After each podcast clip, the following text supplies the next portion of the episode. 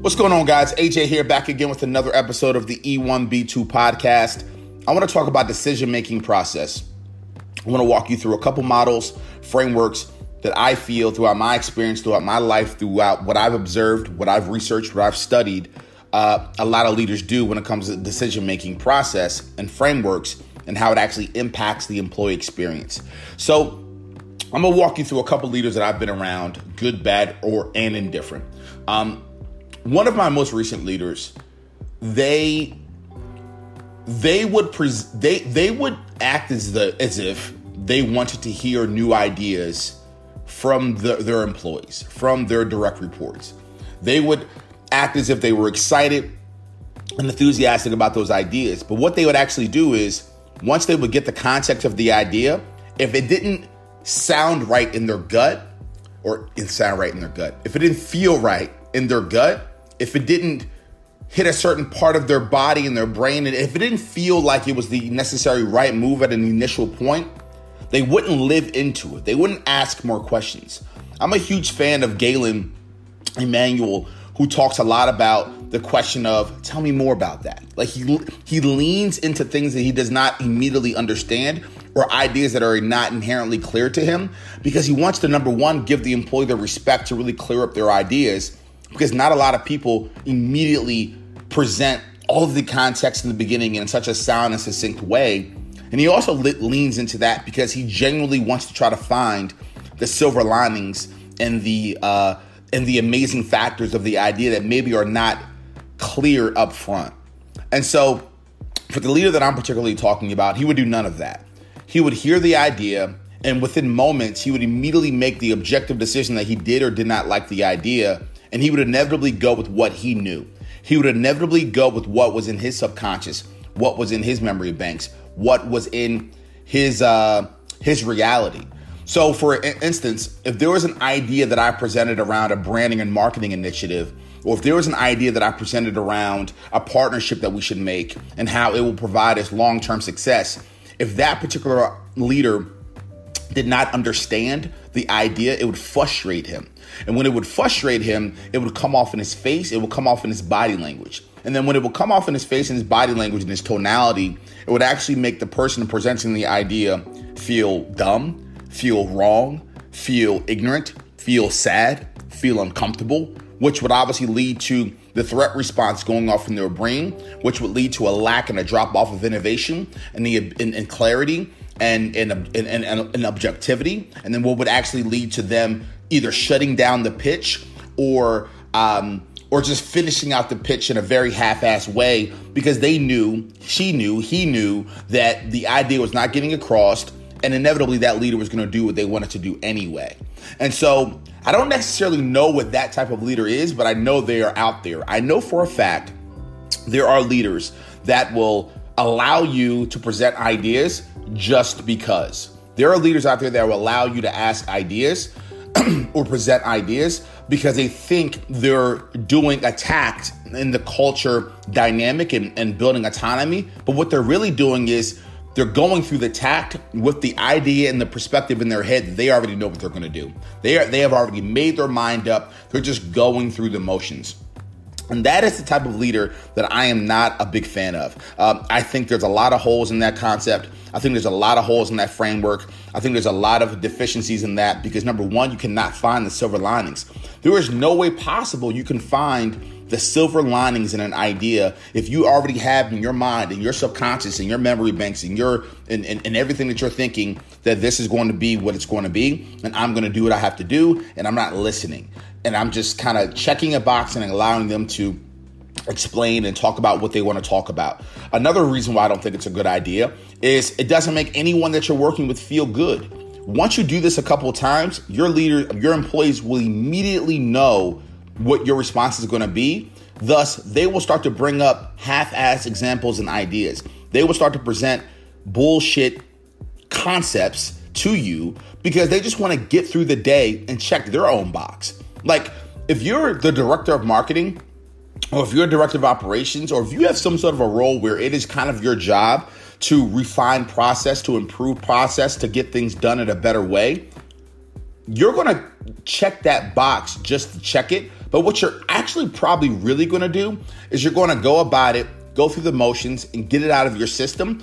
Because you already know your day to day role is actually not to be hindered or affected based off of a good idea, bad idea, or an indifferent idea because the leader's not listening to your idea anyway.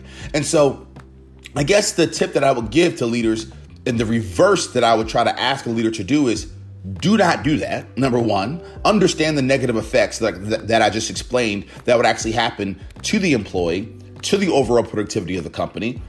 What I would ask you guys to do, what I would implore you guys to do is think of it from this lens. If you already know in your head that you have the most context in the room of what's going to get the job done, I hate to say this, then just get the shit done. Just don't even ask. You know, in the in the recruiting and hiring process, find someone that and this is not a knock on anyone that does this. Find someone that is looking for more of a robotic day-to-day, month-to-month, year-to-year role where there's not too much innovation they need. They just want to get in, do their job, and punch out. I know a lot of people like that. My mom's like that. My girlfriend's like that. People that I care about and love are like that. They had no problem getting in there, getting their job done, and getting out. And so, if you're the type of leader right now that you know for a fact, for whatever reason, and we're not going to dive into it right now, that you are not a fan of getting a bunch of context because you know in your heart right now you have the most context needed, you have the most ideas needed to be able to execute an idea, and you're just going through the motions to check a box because you want to keep morale high. Understand that you're not keeping morale high. And then, number two, don't even go, go about that action when you're putting together your team and when you're reworking or restructuring your team, make sure you have people in your own section of your company around you that are just doers, that will just execute your vision, execute your plan, and don't ask them to add anything to the to the to the idea. Don't add them to ask any add anything to the concept because obviously you're not going to take that feedback obviously they're going to inevitably get hurt in the process, not feel motivated and excited in the process, which can lead to them quitting, which can lead to them calling out a lot, which can lead to them not giving it their all and their productivity will drop, drop, which can lead to people like me who actually want to have an input arguing and fighting and pushing against you, which could cause morale, which could cause friction and uh, and issues within the internal culture and a day to day perspective. There's a lot of bad that can happen from that. So if you know, I guess what I'm really trying to say is have some self awareness as a, as a leader. If you know who you are as a leader, good, bad, or indifferent, and you're not ready to change, live into that for a moment and don't hurt people along the process. Find individuals that are just doers that will just get the shit done and keep it like that. Now, I hope that you listen to this podcast and you know differently. I hope that I've inspired you to change your behavior. I hope that I've inspired you to say, you know what? Maybe I should allow them to, maybe, like another thing that I'm even thinking as well is, you know, the real reason why I don't think leaders like this are as open to hearing the ideas in the present time. It's not that it's probably not always that they have the context or the ideas in their head. It could be the timing. It could be the time, uh, like the, the the format of the communication. Like maybe they don't want to be pitched like it's American Idol, right? Like maybe they are the type of leader that likes to get long form emails that they can look over you know, while they're in bed and their wife is reading a book and they're kind of looking through their emails at the end of the night. Maybe they're the type of leader that likes a pitch deck. Maybe they're a type of leader that does like that big presentation. Maybe they're the type of leader that needs something like they need case studies, they need examples and references. Like, that's even another thing that I think I just thought about on the spot that I know I have witnessed is if you're a leader that immediately goes to just what you think is best, try to figure out why you think that because it's probably not that you're a bad guy or a bad girl. It's probably because you are not happy with the way that the ideas are being executed from a communication standpoint. So that's just another ancillary tip that I'll, I'll throw out there to have people think about. But at the end of the day, uh, if you're doing anything that I said on this podcast today, please don't do it. If you are, though, try to not hurt your employees in the process. Allow them to uh, either A, leave the company because that's not the type of culture they want to be in and just be upfront about it, or B, if you happen to have people that are doers that don't need to have any autonomy throughout the process, and they'll just execute your idea, then allow them to do that and rework your process where you're not having them stand up there and present ideas that you're not going to listen to. Just kind of make it more of a an execution model where you're dictating what happens and you have people that will do that job and that's what it's going to be.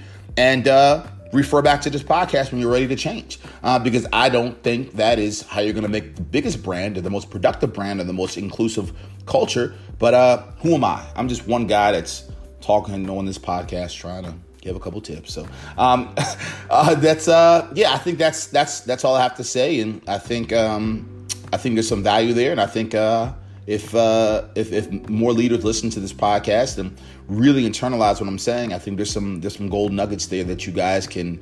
Um, figure out how to implement in your day-to-day life and your day-to-day business so think about it let me know and we'll talk soon